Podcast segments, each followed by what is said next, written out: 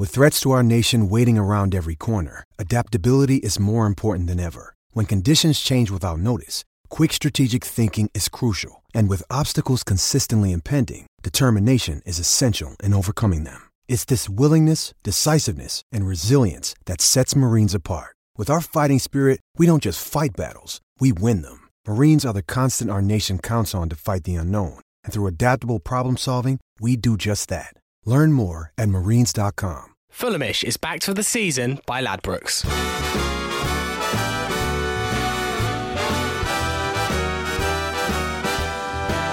This is Fulhamish. My name is Sammy James. We are your regular audio drip feed of Fulham FC goodness. And it might be Blue Monday today, but we have got so many positives to discuss as Fulham ticked all of the boxes on Saturday. I'm going to rattle them off now. Feel free to add a ding. Away win. Ding. Last minute. Ding. We don't have to do this. Undeserved. 1 point off the playoffs. Dom had fish bowls against the Tony Pulis team. What a Saturday. We're going to be discussing all the fallout from Saturday's brilliant win up at Middlesbrough. And tonight, I've got three podcast guests that tick all of the right boxes when it comes to Fulham FC. Starting off with Drew Heatley. Hello there, Sammy. Jack Collins. Ding. Hello, listeners. And Dom Betts. Hello, hello. How are you all doing? Yeah, all right. Feeling good. Not a bad weekend, hey? Yeah, decent. Proper job, that's what it was, proper job. Well, coming up in this podcast, we're going to have some transfer talk and a stack full of your questions. The post bag is brimming, but first must do some three-word reviews of the 1-0 win over Middlesbrough from Saturday. Jack? Yeah, some classics in here. I liked Weekly Geekly's Injustice at Last, which is, I thought, relevant. Louis' Complete Utter Shithousery, which was valid. Adam Porter came through with Pulis Out Pulist, which was a good one.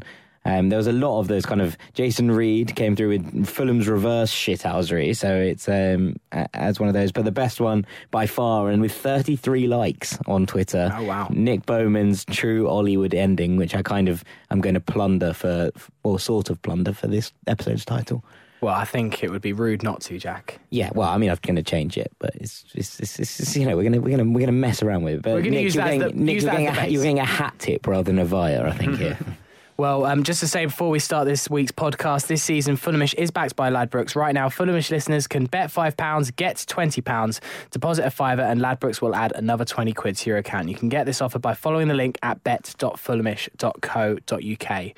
So it was a huge 1-0 win for the Whites on Saturday. Oliver Norwood's 95th minute penalty separating the two sides at the Riverside. And Drew, I'll start off with you. Yes, it was a very fortuitous win for Fulham. Middlesbrough missed a host of good chances and were denied what looks like a very clear penalty. We'll come on to that, but we don't mind one little bit. It's nice to finally get some luck. It is, and I'd challenge any Fulham fan to leave early at any of our games this season or any of the last couple of years, to be honest. But it's nice to have that sort of reverse where you get the little, you know, if you're there, your limbs are everywhere. If you're not able to get to the away game, you get a little buzz and you look down and you fully expect it to say, Cyrus Christie or something in the Britt Assombalonga in the last minute, and then you look and you see it's Ollie Norwood. It's nice to have it that way round, and those are the sort of victories that you need if you want to mount a sustained challenge for the playoffs. Dom, brilliant away day, I imagine, on Saturday. Yeah, surely it's got to be the best one since, what, Newcastle? I mean, yeah, it's got to be the best one of the season. I said it's the best one since Newcastle. I mean, Sheffield United this season was up there. Oh, yeah, but I think Barra topped it just because of the absolute shithousery of the result, it's really. A classic. It just was. We were dreadful, especially in the first half.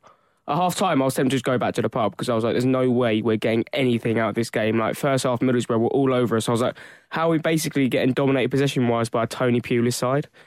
I mean, it was because Adama Traoré was absolutely rinsing our left side of the pitch, but I think, yeah, it was just nice to get one of those results because usually when we went away from home last season, we didn't actually get shithouse results. We were just playing teams off the park, which is nice, but give me a shithouse 95th minute winner over a 4-1 win any day of the week, really, because... I think it's like probably our last proper shithouse win was probably not last season, but the season before when we beat Preston on the midweek when we really shouldn't have.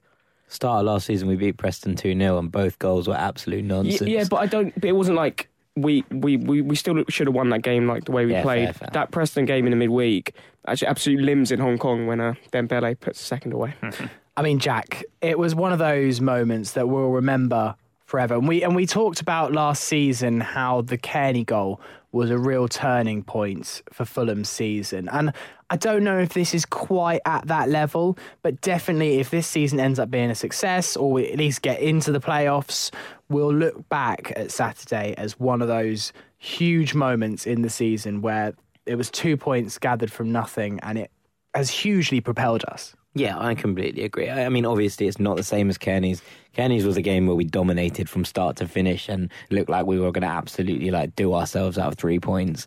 That was only a point gained, I suppose, as opposed to this is two. So, in that respect, it is double significance. But I think it's not quite the same.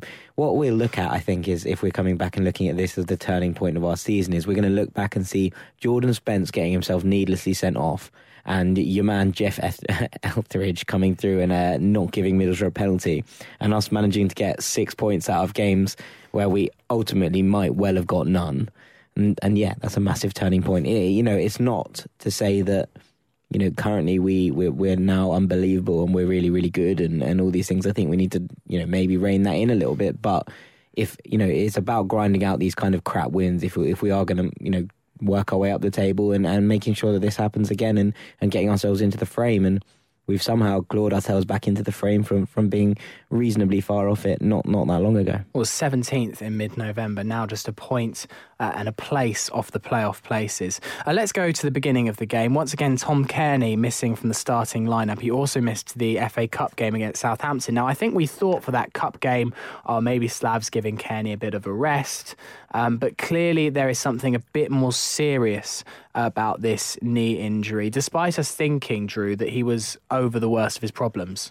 Yeah, when you think about it now, it's been nearly 3 weeks since he's played, and there's no comms from the club, which of course is their prerogative, but he is obviously so crucial to our success, so it is a worry in the background, even when we managed to, pull off the win like on the weekend. Without him, it's obvious he was missed in that game, so you can't really even sort of count that. It's a grey cloud on an otherwise bright blue sky at the moment.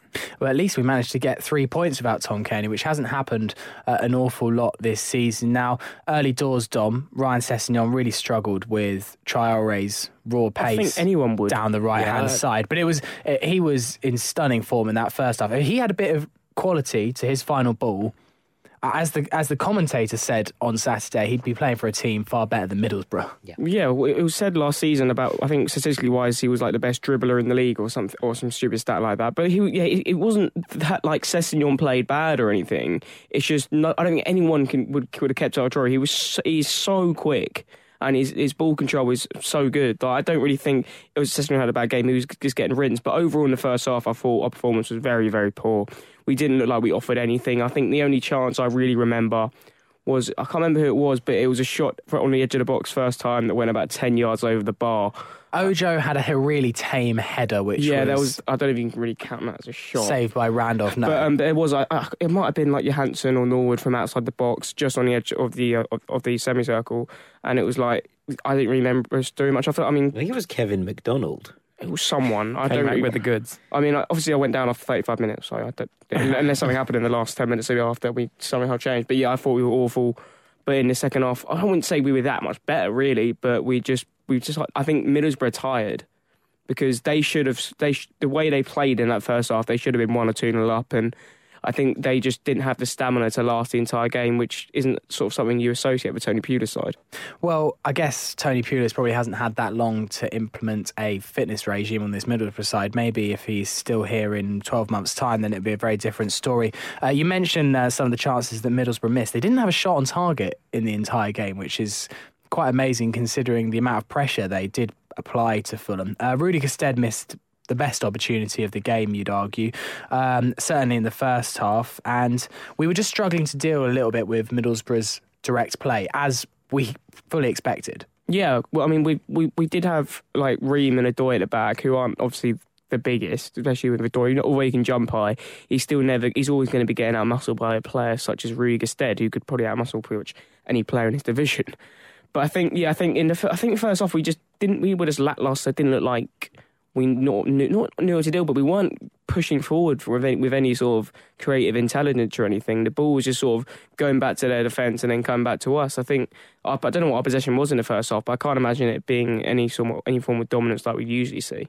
Just before we come on to the penalty in the second half, Jack, there were some people, well, Borough fans, and mostly that horrendous Borough fan TV channel doing the rounds, comparing Sessegnon and Traoré and saying how is Ryan Sessegnon the next big thing when Traoré took the mickey out of him in the first half. Admittedly, Sessegnon did have a rough time, but why is this even a comparison? Why is this even a thing? Look, it's nonsense. It comes from that kind of weird view that Sessegnon's a left-back, and it's just not a thing, you know. Imagine Traoré playing right-back. You'd be very confused. But it's one of those bizarre ideas that just because a player is good at taking on a man and, you know, potentially gathering yards, it makes him a useful player. And you look at Traoré's career, and big hat tip to Ryan O'Donovan here for his article earlier, but, you know, he's played 70-odd senior games and scored one goal in the League Cup against Notts County for both Villa and Middlesbrough. And Sessegnon, in far fewer games, has already accrued, you know, into double figures for goals at the age of 17, who's obviously far younger. And, you know, it's all well and good being able to beat a man out the outside, but if your final delivery is as poor as Traoré's is on numerous occasions, and if your finishing is that poor, then there's no point. You know, obviously, you know, the team is going to benefit from being taken up the field, but you can't. If Traoré was any good at his age and with the, you know, with the level we've seen from him over the kind of years, if he was as good as people say he is, then a bigger team would have taken a punt on him already. And the fact that they haven't suggests that his final product isn't getting better and he's not really improving. And yeah, he makes things look good, and yeah, he can skin a man on the outside, but you know what? If he was that good, someone like Watford, someone like that would be in for him. It's not, and even if it was those teams, it's not the PSGs, Real Madrids, Man United, Tottenhams of the world that are in for Adama Traoré. Well, there's a lot of good players in Sunday League that can skin a player or two. Yeah, that have got raw pace and can knock the ball past you and run. It isn't that impressive. That's doing him an injustice. He's better than that. But no, in an equivalent. Yeah, no, of course. But, you know, he's a tricky player, and he does beat fullbacks. But, you know, one, he gets away. He doesn't seem to back it up with any sort of delivery. And two, he doesn't have a footballing brain in that he doesn't pop up in the right areas. It's one, you know, it's all well and good, you know, getting the ball on the right wing and hugging the touchline. But if you know, as a winger, especially as a team that play with attacking wingers, you need to also be in the end of the box on the other side. And it makes no sense to suggest that Traoré, who, you know, yes, had a good first half, but then tailed off really, and he wasn't particularly effective in the second half. To suggest that he's better, you know, better than Sessegnon at this age as well, it's that bloke is trying to get viral. That's all it is. Someone trying to become a big thing on TV and miserably failing, basically. Let's get on to the penalty, because it is the key incident of the game. We've got to talk about it. Referee Jeff Ellingham decided not to award Middlesbrough a penalty after Kalas clashed with Martin Braithwaite and appeared from first look to slam him to the floor. I was waiting for the referee to blow his whistle. I don't know about you, Drew. Well, you can make an argument that Braithwaite was all over in the beginning, but it doesn't look good in real time, does it? And I think you've seen him given for a lot less, to borrow the cliche. So I think we can probably count ourselves fairly lucky, because I would imagine that 9 out of 10 refs in this division would have given that as a penalty. But, you know, in Royal Rumble month, he was just practicing his power slams, wasn't he? It was impressive. Someone put it to WWE commentary, and it is unbelievable. You do have a fair point, though. I thought that at first, Braithwaite has his hands round Kalas's shoulder, stroke, neck, and is if anything fouling him first. The fact that Kalas goes on to foul him more second, surely it's all about the first offence. I just think when you look at it as it happened, it's so brief, the Braithwaite hand, that, you know, obviously the ref should be getting that, but we're not going to complain about it. But obviously it just doesn't look great for Kalas, who, you know, is obviously he's prone to one or two mistakes. And I want to bring up Reading, even though it was a bit of a harsh one, actually. But I don't know. Overall, I think Kalas is sort of struggling to adapt to this new role he's going to be playing now, where he's not necessarily going to be that first choice centre back. But you know, in that incident particularly, I think he was very lucky. Well, it was quite a difficult moment for him, Kalas, Dom, because he just come on the pitch. So, and then within 2 or 3 minutes, he's caught up in a situation like that. I don't understand why it wasn't given. Because from the other side of the pitch, I'm like, he's literally just body slammed into the floor. I don't see what the ref sees that he deems it not a penalty. I'm just trying to work out. I mean, apparently the referee used to be a Sun and Scene ticket holder before he had to revoke his scene ticket or give it back because he became a referee. I think that's what one Borough fan is. I was like, well, I saw that. I was like, that's made my day even better. I mean, he's refereed the last three Borough games that he's refereed. Borough won all of them, so I'd be hastened to add that I don't think he's got too much. The whole Sunderland thing doesn't have too much impact. Also, Sunderland don't care about Borough. Exactly, that's absolute nonsense. They're reaching because they're I think it's bore out of the Middlesbrough fans' sort of frustration that actually they know they should have taken more of their chances and they should have been the ones taking home the 3 points, and they're lashing out because of that. And we'll take that all day long. We'll take the decisions going our way for a change, even though we're measured enough to say that it did look like a pen. Look, the thing is that it's a penalty, and if the two penalty decisions had gone that way against us, we'd be sitting in here moaning about the referee. That said, the reason that the ref hasn't given the penalty isn't because he's a Sunderland fan. There's a bloke out here today, Jeff Winter. He's a Premiership referee, former Premiership referee. He's a Borough fan. We put a quote out from him earlier, but I'm going to read it out because I think it's a good quote. I have been and always will be a devoted Borough fan. It didn't stop me refereeing Sunderland, Newcastle and Leeds games. Integrity and professionalism overrides supporters' bias. We lost because we couldn't score goals. You can't win games without any shots on target. I'd say that sounds a lot like Michael Owen, but it's a fact. You can't score goals. You can't win games if you don't score goals, and that's it.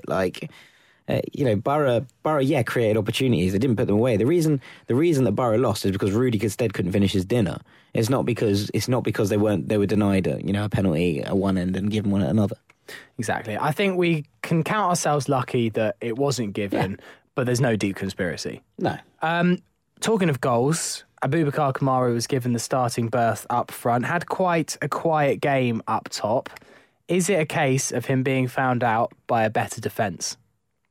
I think the way he plays just didn't suit the way that Middlesbrough set up.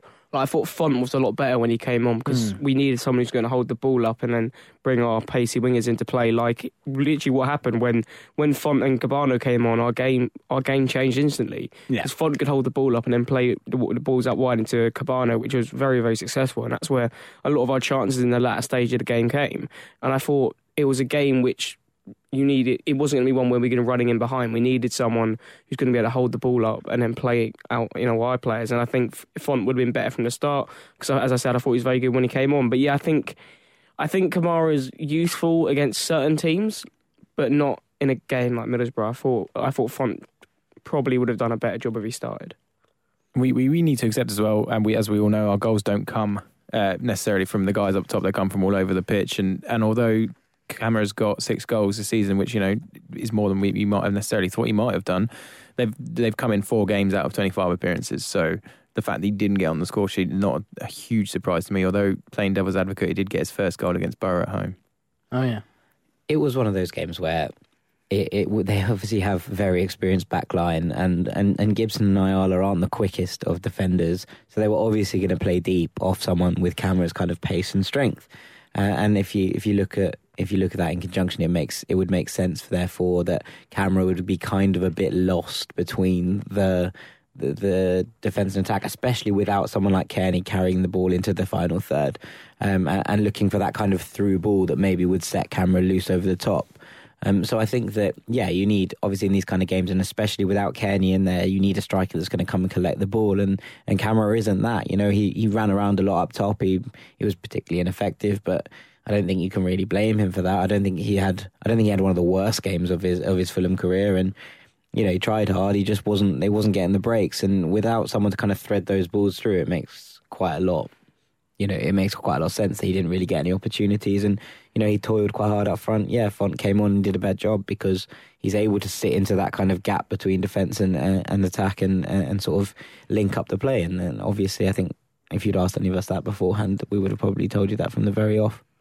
Fulham seemed to grow in confidence towards the last 15 minutes, sensing that they'd got a few maybe decisions going their way. Borough obviously hadn't scored, and that more than 1 point was on offer here, and it became a bit of a battle of the substitutes for me. Kebano had so much running with him and was carrying the ball, 30, 40 yards at a time. I thought he had a brilliant impact. Font, as Dom mentioned, was also effective, and Sess going to left wing also caused Borough a new problem. But equally, I thought Britt Assombalonga came on and was pretty much the only outlet for Borough as it went on, and he should have won it. 3 minutes into stoppage time, he gets the wrong side of Tim Ream, who just didn't have the pace really to keep up with Assombalonga. It was a brilliant ball. I can't remember the Middlesbrough midfielder who lobbed it through to Assombalonga, and then tries to lob Marcus Bettinelli. Well, he does lob Marcus Bettinelli, and it just hits the bar. And I think we must have known at that point, boy, we've ridden our luck here today and we've somehow got out of it. Absolutely. You would have bet your house on that with 12 goals in the league already for Assombalonga, and we know how dangerous he can be in the division. And, we're not going to complain, are we? These sorts of results change the course of seasons, and it's just, it seemed like everything that usually we lament going against us seemed to happen the opposite way around, and that was just another example. 90 seconds later. Also, hang on, one second on that point. And Marcus Bettinelli is in absolute no man's land. But he kind of comes and then realises maybe that he wasn't going to get there, so kind of just stops and is halfway, which is almost the worst thing you can do. Yeah, 100%. If you're coming, then come. If you're coming, you get lobbed. It's bad decision making, but at least you've made a decision and stuck it through. Like, to get caught there with in injury time and make a decision to stop and just therefore give Assombalonga all the time in the world. To be honest, Assombalonga should score. Aside from the fact that he's one-on-one with the keeper, the fact that Bettinelli stops and retreats gives him... He should just slot it on the floor. Does Bettinelli potentially think that if I come all the way, there's a high chance I'll give away a penalty here, and Assombalonga's still got a lot of work to do? So let him have a go. Better doing that, and there's a chance it won't go in, rather than a penalty, which is far more likely that it will end up in the back of the net. Obviously, it's taken me about 30 seconds to explain that, and he had about 0.3 seconds to rationalise it. I think he's basically come and then been like, whoops, I'm not going to get there, I should go back, which is the worst thing you can do as a keeper. Yes. So I'm going to say no, he didn't think about it that much and basically use the maths to work out the probabilities of scoring from a certain angle. But Jack, how would Button have dealt with that situation? I'm joking. But then 90 seconds later, Fulham are at the other end of the pitch. Kebano challenged fairly, and Ledbetter seconds the loose ball. Oliver Norwood trips in the box, and we're awarded a last-minute penalty. Quick round table. Was it a penalty? Yeah, but the thing is that people say it's not a penalty. I'm like, if there's contact in the box, you're telling me a player is going to stay on their feet in the 95th minute of the game. But fellow fans said, it was a dive. It's not a dive, but you don't want your player to do something that's going to reward your team. I just thought it's just a ludicrous argument that he should stay on his feet, because there's clear contact there, and Norwood's not going anywhere. He's going towards the byline. Why would he possibly stay on his feet? So it is a penalty, it's just a soft one. It's also one of those kind of cheap penalties in a way where it's not a goal scoring opportunity really, and you kind of get away with it because it's a foul in the box. It's not a last ditch tackle and it's all gone wrong, or the keeper's clipped him. It's just a bit unfortunate from Ledbetter, mistimed it, but I mean it's an amazing moment when you see the referee point at the spot. It was as light as, say, the Kalas one looked stonewall in a way. And I know, taking all of the points we've had on board, the contact, it seemed quite light, just as the Kalas one seemed quite heavy. But at the end of the day, you've seen them given both ways again, and it was a penalty, so you can't have complaints about it. It's as light as the Hazard one against Arsenal. It's the same kind of thing. There's minimal contact, but if there's contact in the box and a player goes down, it is a penalty. He's kind of bought it, but you know what? It's Ledbetter. It's not unfortunate from Ledbetter. It's stupid. Don't lunge it. He's an experienced head. He's Middlesbrough captain. He should know better than to lunge in at someone in the last minute of a game. It doesn't matter that he makes very minimal contact. If he touches Norwood, Norwood goes down. And if Norwood hadn't gone down, I would have been furious with him. Of course you go down there in the last minute.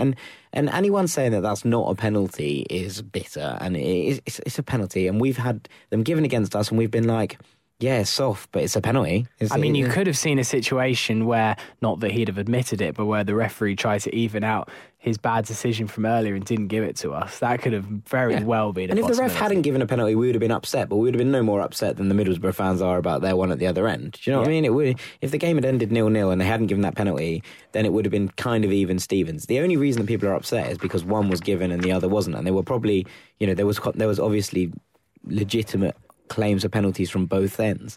Yeah. And the fact that one is given and the other isn't is where it becomes upsettingly unfair. But you know what? These things happen. These things even out, and we've been on the end of so much bad luck. Especially, you know, you look back at Teesside, and when we were given a penalty against Edwin van der Sar against Hasselbank, outside the box was tripped, and the ref gave a penalty when we were on course for a very, very back in the day a rare away win under Chris Coleman. And so, you know what? It might take a couple of years, but things even out. Well, and also you think back to this season. We're going to mention it on the extra podcasts.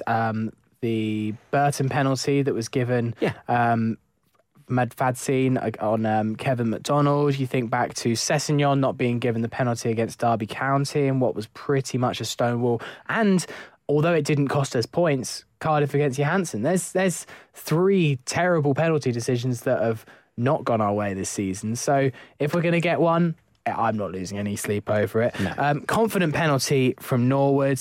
I do you know what? It's nice to have a player who's taking a penalty, and I'm not watching through my fingers knowing that he's going to miss it. I'm not saying that Norwood's going to score every single penalty he ever takes for Fulham, but I know that a bit like when Fulham used to be under Danny Murphy, he's going to score most of them.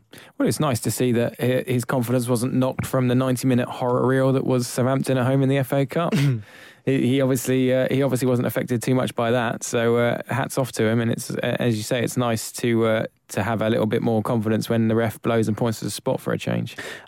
Upcoming 4 games: Burton, Barnsley, Forest, Bolton. We're now a point and a place or 2 places off the playoffs now. How crucial are those games? Surely if Fulham are serious about this, especially with the run of games that's after that, it's weird how our season has fallen. We've got to be looking at double figures. Oh yeah, 10 minimum, I'd say. If we're realistic about challenging promotion this season, it's 10 minimum because.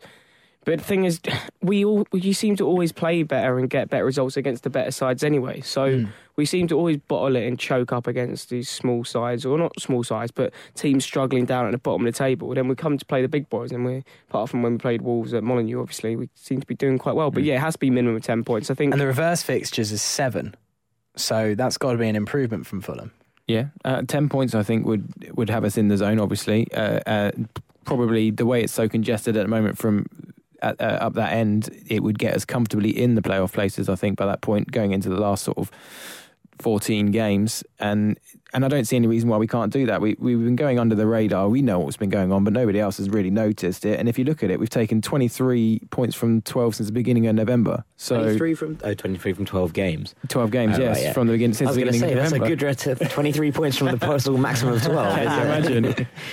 I'm fake news, sorry, but it's not. This isn't sort of a quick thing. This is a slow build up, and we're coming into form at the right time. So I don't see why we can't be gunning for 10. It's not fake news, it's just alternative fact. I think it's very important now because what we've done over the last couple of weeks, we've got ourselves back in the picture. We've got ourselves back in the picture without necessarily actually playing particularly well.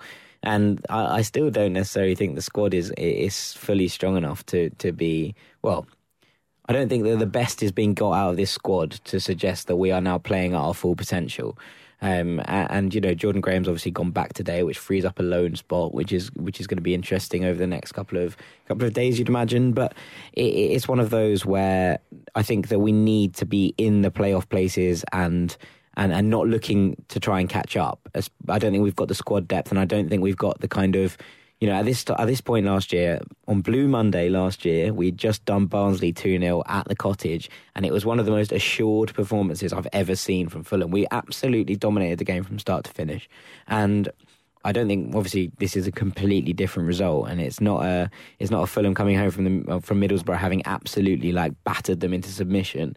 And we've gone above Middlesbrough, but on another day, you know, Middlesbrough could have won that game, and we'd now be 4 points behind. Because if they won that game, they would have been 5 points clear of us. Precisely. So it is one of those things where we're in a good position now, and we need to be, you know, grateful, and we need to now take advantage of that and push ourselves forward. And if we can get a good run of results going now, then there's no reason we can't come into those games against the big boys on a good run of form and then try and take the game to them, rather than worrying about trying to catch them up again. And be in a position that you have to let points go rather than chasing all the time. Well, that's it. You know, if you go to Derby County on the 3rd of March, for example, we go to Pride Park on the 3rd of March and we're what? 5 points behind them, 6 points behind them, and we can close that gap to 3 with an away win. Suddenly all the pressure's there. And I'm not suggesting that we're suddenly going to get second. That was suggesting that for that to happen, Derby would have to drop points. I think, what, 10 points behind? Yeah, 10 points behind now. So like, if we gained 4 points on them, for example, over the next 4 games, which is possible. We just won't beat Derby at Pride Park because we just don't win at Pride Park. Yeah, but we don't win at the Riverside either. I know, but I don't mind Middlesbrough away, but Derby away is just always shit. It's never been good. Yeah, okay, fair enough. But it's more like if we can catch ground on them, and then the pressure's on them, not on us. And I think it's there in black and white. There's more opportunities this season than there were last season. Like in terms of the congestion from 10th to 6th. All of these sort of eventualities, like there are so many different ways we can get into the playoffs now, as before it was like we needed Leeds to fall apart. So I think it's there this season, it's there for the taking more so, and it's a scary thought to think that, you know, we're doing this without playing to our full potential.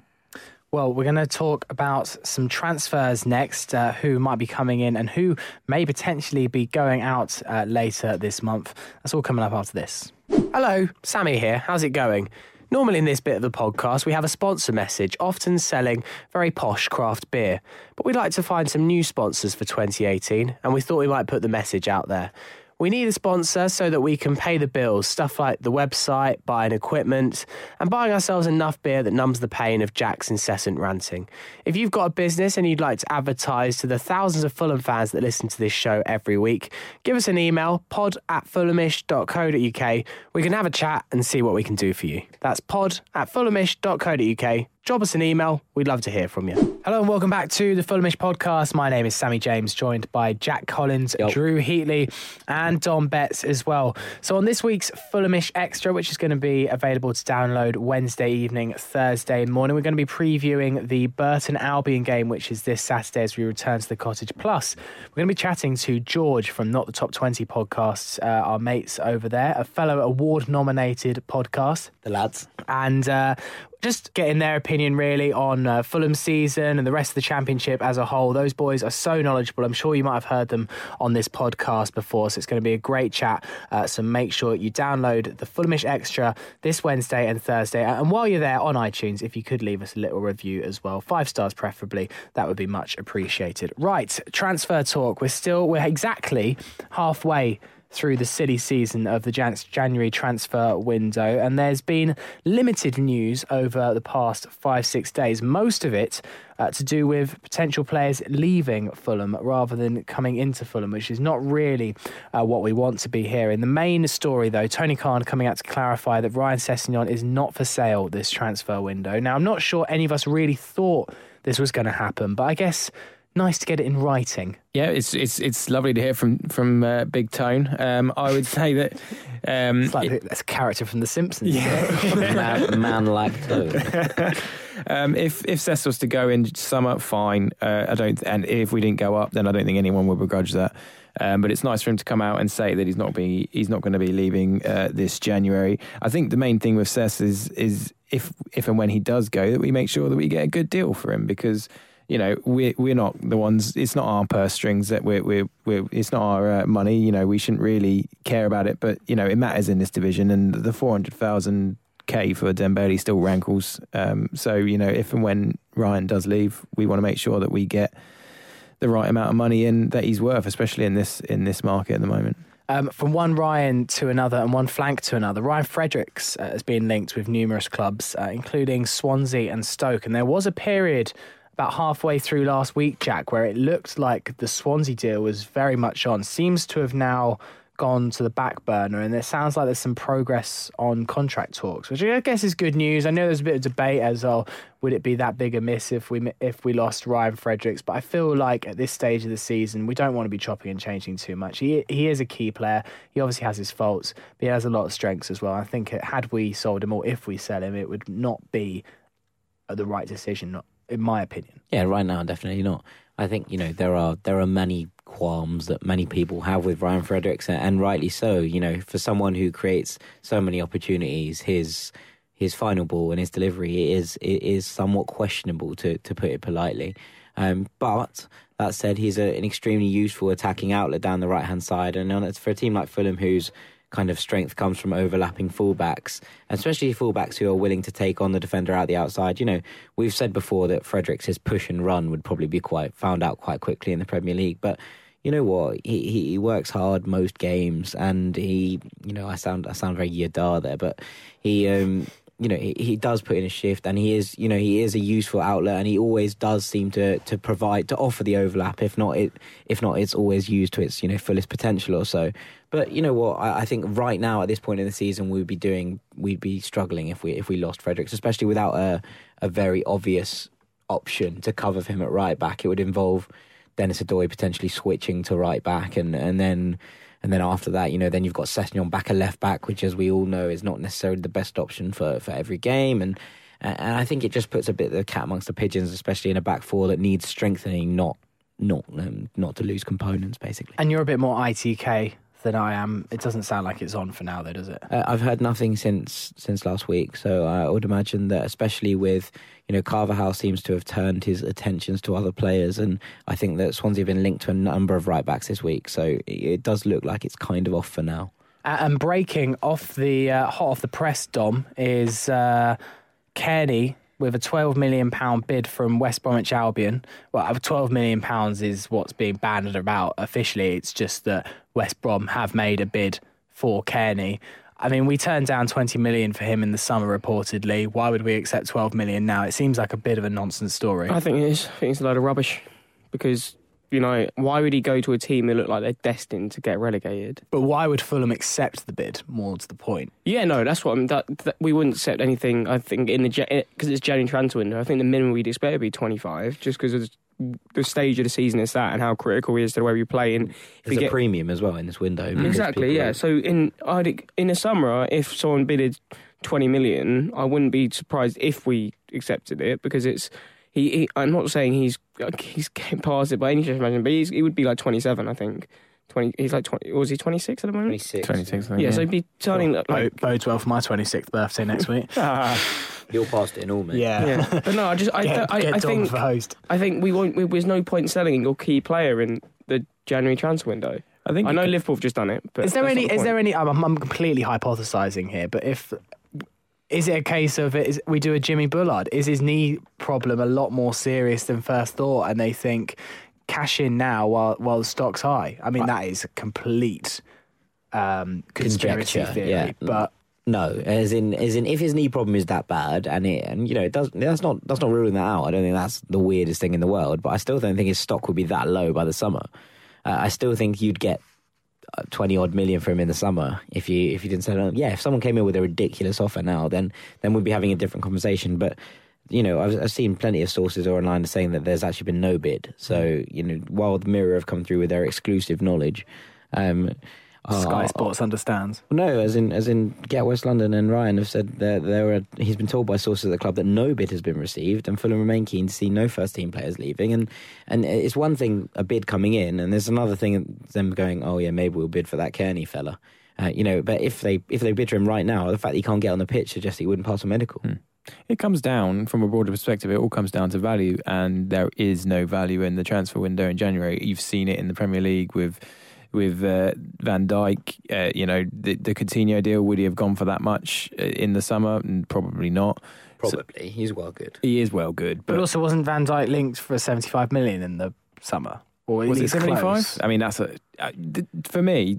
Name a transfer. Regardless, it is an inflated time for transfers. Right. I think those two transfers are exceptions because they were pretty much done in the summer. It's just happened to be that they've been finalised in January because they couldn't be done in time. Almost, you'll struggle to find a club that's had a stellar January transfer window. Ours, off the top of my head, I would say was a decade ago when Roy brought in Angeland and we went on to do the Great Escape. I can't remember a January since then that we did good business. Did Nevland come in then as well? Nevland came in, yeah. We also had Leon Andreasen. Good player, yeah. Yep. Good hair.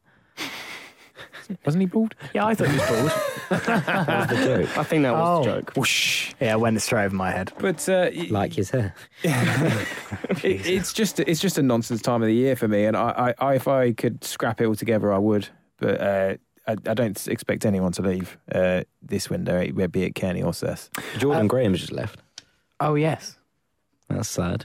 I mean, quick word on Jordan Graham from you, Jack, because I think you seem to have quite an affiliation to him. You mentioned him a lot on recent podcasts. It's a shame it hasn't worked out.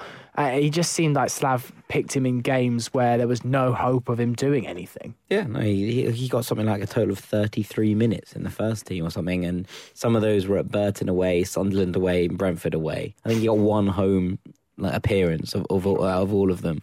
And you know what? He's been playing in the 20. He's gone down. He's played in the 23s. With and fair enough, done a job. And by all accounts, and by the accounts of the watching the games, and by the people who tweet from the club and that, he's done really well for the 23s. He's been creating. He's been scoring. He's done almost all that I think he could do without being given a chance to do anything in the first team. And you know what? Good luck to him. As far as I'm concerned, I don't think that we're sitting here going, I just wish he'd been given more of a chance in the first team. And, we don't know what happens behind the scenes. We don't know what, his attitude was like in training. And, we know that Slav's a stickler for kind of discipline and that. And that's why Johan Moller's obviously been, excluded from the first team and that. But Graham did get on the bench and in Slav's squad, which suggests that, there was maybe something, but he just didn't seem to get a chance to grasp anything. And I feel sorry for him more than anything else, really. I know on this podcast, we do love to say I told you so more than anything, but it does all hark back down to August transfer window. And we're looking at the signings that came in and we all said, how many wingers do we have? Why do we need so many wingers? And the whole Jordan Graham and Johan Mollo signings seemed bizarre at the time when you were thinking, how are they going to fit into this squad? But I remember us saying, maybe there's some sort of plan, or maybe they're an upgrade on what we have. But ultimately, we just have too many wingers. Yeah, but basically, you look at that and you think there was a period at one point where Piazon, Ojo, Aite were all injured. Mm-hmm.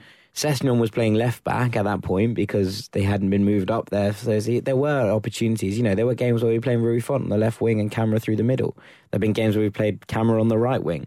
It's not like there haven't been any opportunities for wingers to get a game in the squad. And, Slav obviously took a dislike to Jordan Graham for some reason or other, and that's why he hasn't played. And you know what? I think he's a talented player, and, maybe he's a bit stroppy and maybe he doesn't have, the greatest attitude. But the people Ryan Fredericks, for example, seemed to like him loads and they seemed to get on really well. And Kevin McDonald was the one who apparently had a words in bringing him in and making him come to Fulham. So there are obviously people in the squad who think that Jordan Graham is a good bloke. Why not trust Kevin McDonald's advice again? Yeah, well, don't trust his taste in suits either. But what I would say as well is Jordan Graham, he's gonna have been. He's not an idiot. He would have had offers elsewhere in the Championship as well for loans, I would imagine. So he's obviously been told something that he's gonna have chances at the club. So something's happened after that. It's not something that he would have known about. So who knows? It's all conjecture, but it is an absolute shame because, we do have a wealth of talent in that area, but there are certainly occasions that he could have been a really good option. And I don't mean Brentford or Burton away or Sunderland away or the real tough asks that he was asked to sort of try and cope with.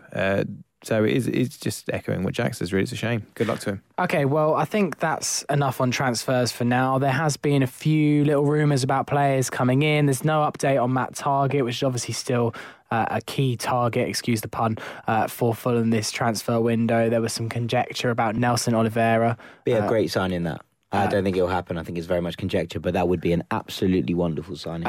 Linked with a £10 million move. Seems unlikely, but as is you, Jack, I would love it. But other than that, not too much really to report on. So I feel like any time dwelling on it now is a little bit of wasted time, especially, Jack, when there is so much in the post bag. There's no way we're going to get it through it all. Yeah, there is. There's a lot of good questions. We've got some interesting ones. The first one, I'm actually going to go to a transfer window question. This has come in less than a minute ago. This is fresh off the press. Oh my god! From Steve Lydiard, and I want to direct this at Dom. I want Dom Betts' first dance. First thing that comes to your head. He says, question, 1.5 million for Cameron Jerome and we don't bother. Why? No. Why would you want Cameron Jerome? I don't see what he offers that we don't currently have in the squad now. I mean, isn't he just like an experienced Corley Woodrow? Yeah, I think, yeah, I agree with you. What praise. Yeah, it's a weird one. Drew, would you spark £1.5 million on Cameron Jerome? No, I wouldn't. I think there's no value in the transfer window, but there's more value than that elsewhere, I'd imagine. So, no, I mean, no. I think it's throwing away money. Even on a free, I'd be a bit underwhelmed. That's it. It's just I don't understand what Cameron Jerome would bring to a squad. He's not fast. He's not particularly good at holding up the ball. You know, yeah, he scored some goals at this level when he was 3 years younger, but he hasn't been playing. You know, he hasn't been scoring in a hot scoring form for Norwich. It's not like, and they're below us in the league. I don't understand what he'd bring to a squad. I don't see why Cameron Jerome is even being sort of bandied around as a kind of person. I think that there are loads of strikers about, and loads of them cost £1.5 million, and I don't think Cameron Jerome's the best value of the lot. But it's it's something that keeps coming up. So I mean, it's something we have to probably keep an eye on because there seems to be this kind of idea that Cameron Jerome is going to be a Fulham player, and it's I don't know why Jason Kumas, though, isn't it? And also 1.5 million in this market, that screams, it's, you know, that's like having for 500k. Come on, please take him off us. You know, alarm bells ringing there anyway. All right, I'm going to move quickly on because we have loads. Jack Kelly, friend of the pod, he says, over the next 4 fixtures, if we get into the top 6, do you think we can maintain it for the rest of the season and climb up? Or do you think we'll be yo-yoing in and out of the playoff places? I'll start with you this time, Drew. I think confidence breeds confidence. I think if we get in there, and it'll be really interesting, it'll be a different dynamic to last season because if we get in there, we're going to be getting in there a lot earlier than we did last season. But I firmly believe that once we're in, we're in. Yeah. I was thinking about this quite a lot over the weekend. It's just so interesting how our fixtures have fallen, and you can't even predict this at the beginning of the season. Like if you're in the Premier League, you know who the big 7 clubs are going to be. So you know who's going to be at the top of the league, barring 1 or 2 exceptions, and you know roughly who's going to be at the bottom. With the Championship, you just cannot. You cannot predict it. You'd have said our start this season would have been a hard start, and actually that including Reading and Sheffield Wednesday, who, as the table turns out, wasn't actually that hard a start. Anyway, I'll get to my point. There's 4 games coming up. Let's say we do take a lot of 10 points. Let's say we take 10 points. We're going to be 4th or 5th with that amount of points, I think, if we take that.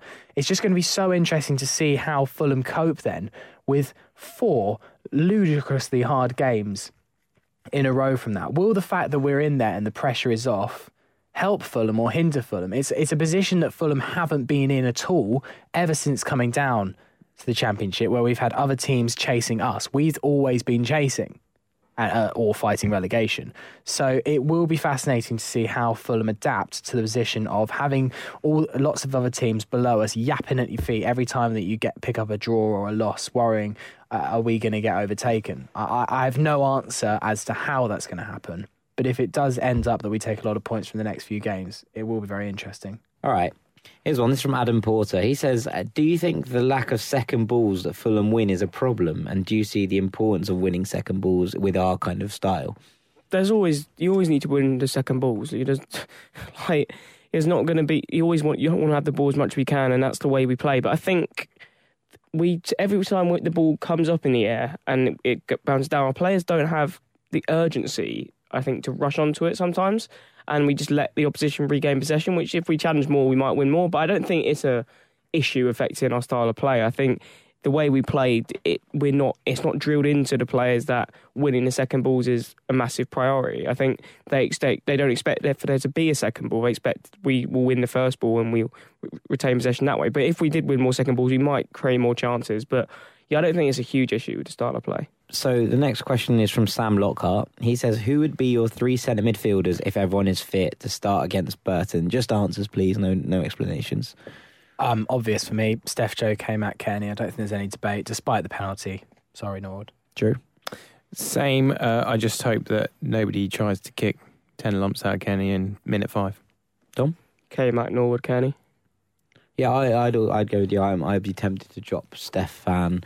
I don't think Norwood had a particularly good game at the weekend, and I also do think he's better in the K-Mac role from deep, kind of launching that kind of quarterback attack. But I just think Steph needs maybe a break and just some time off to have some time with his friends maybe and just Virgil. Big Virgil. If we just go and spend some time with Virgil on the treatment deck at Anfield, then maybe we'd all come back with a couple of better players. You know me, I love Steph. I'm the resident Stefan Johansson fanboy, as my biography says on the Fulhamish website. But he just isn't. He's not right. I don't know what's up with him. He's not right, and I do know what's up with him. He's injured, but he needs some time off, I think, and maybe just a week off. If we're not going to deal with this injury, then we may as well we should probably manage it slightly better, I think. Back on the similar vein, if TC still isn't 100% though, I still think Fulham have got enough in the tank to beat Burton without Tom Cairney, and if it means that he needs another week off, I'd give him a rest for Burton. Yeah, give Luca Della Torre a run in the 10.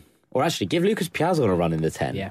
Lucas Piazon was very, very, very absent for the entire game on Saturday. Yeah, he was. And I just feel like he's just much better in the centre of the park. Yeah, he is. I'd love to see that. Maybe that's what I'd go with then. I'm going to recall. I'm going to say I'd go with TC, Piazon and K-Mac if they're all fit. It's a bit of a different question when you actually think just for the Burton game. If it was like going forward. That is actually the question. Yeah, I know. I think I was too much focused on just picking our strongest three, but actually when you break it down it's a bit more of a tricky question. Alright, we keep going.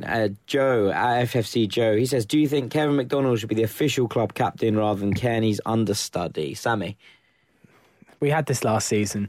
I think he is the more natural. No, we didn't. Scott Parker was the captain last season. Sorry, we definitely had this though. We did have this last season. I think it was only this season, wasn't it? It was the case that Scott was the club captain, but he wasn't playing. Therefore, Cairney shouldn't have been the team captain. It should have been Kevin McDonald. We definitely had this last season. But regardless, I think we all agreed, and I still believe, that K-Mac is the more natural leader, but Cairney's the captain, and what's the point in changing it now? Yeah, I don't think you could change it. It'd be weird. I think K-Mac is the more natural leader, but also I do like Tom Cairney as captain. He inspires the team. He is the one that can grab the ball by the scruff of the neck and change games, and it seems to fit with him being captain, and he's grown into the role. Yeah, it's like when we had Louis Bowe as captain back in the day. You get the natural leaders, but then you get the players who lift the team on the pitch, and they're both valid choices for captain. Fair enough, we'll keep going. There is another one about K-Mac, just from Tom Osborne. He says, loads of rumours about K-Mac in the summer, more last week, although they've died down now. Is he an unsettled player or just an indication of how good he is, Drew? It's just an indication of how good he is. You never hear any sort of rustlings from him on his odd Instagram handle or anything like that. What is it now? Facts not fiction. Is it still facts not fiction? It's definitely fairies and unicorns _3. Yeah. He's never made any sort of noises like that, and he doesn't show any sort of lack of commitment on the pitch. I think sometimes players are really good and other teams want to buy him. The only thing he ever did wrong is when he denied to play a game of pool in Poland in pre-season with me and my mate. No, yeah, no. I mean, 2v2. Me and Ash versus Steph Joe and K-Mac. I can't see why you would have done that. Sell him. Yeah, sell him immediately. He did a really good interview, by the way, with BBC London after the game on Saturday. So well worth listening to. He's just such a measured speaker and speaks really well. And he has a really nice accent. It's just a good listen. Give it a listen.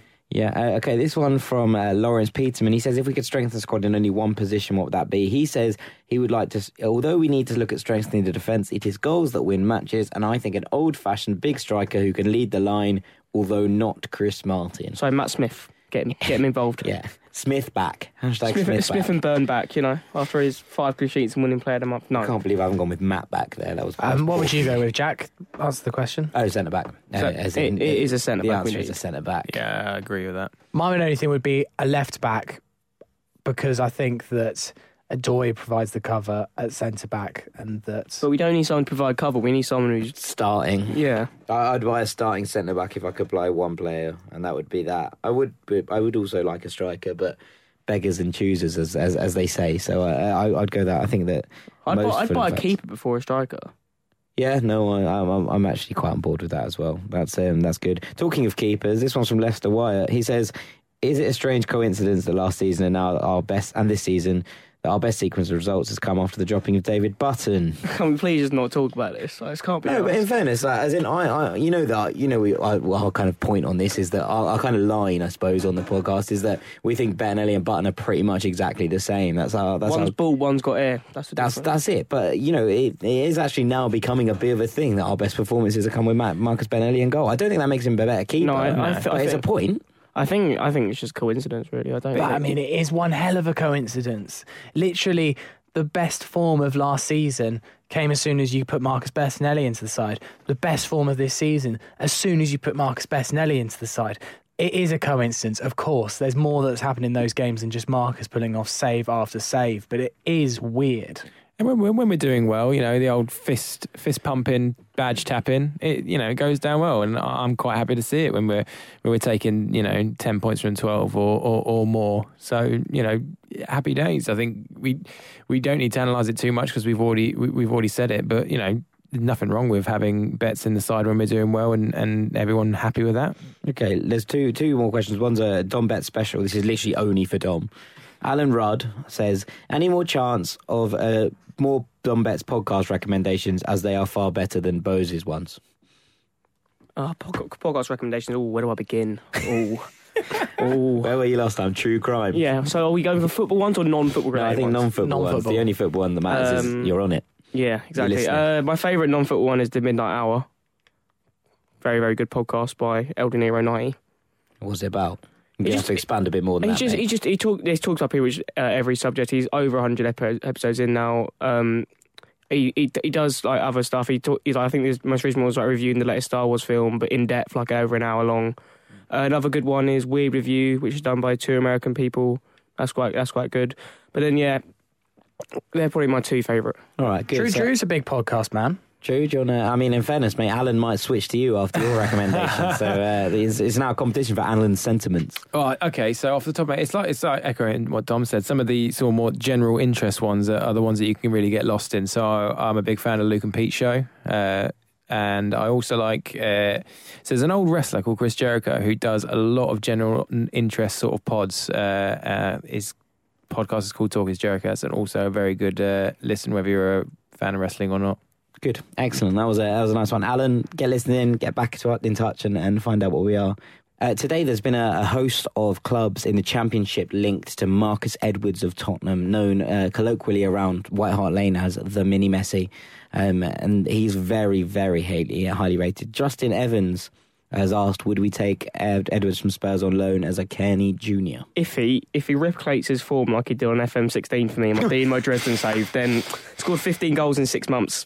From centre midfield, so sign him up, get him on the plane. I think this would be a really shrewd move from Fulham to bring in Marcus Edwards, especially if Cairney's knee injury is continually bad. I think that we could do far worse than bringing in someone of Marcus Edwards' ability. The last thing we got this from Chris Frank on Facebook. Chris is our resident Sheyi Ojo stat updater. And he always tells us the thing about the Ojo mojo at Fulham. And it is actually a thing, this.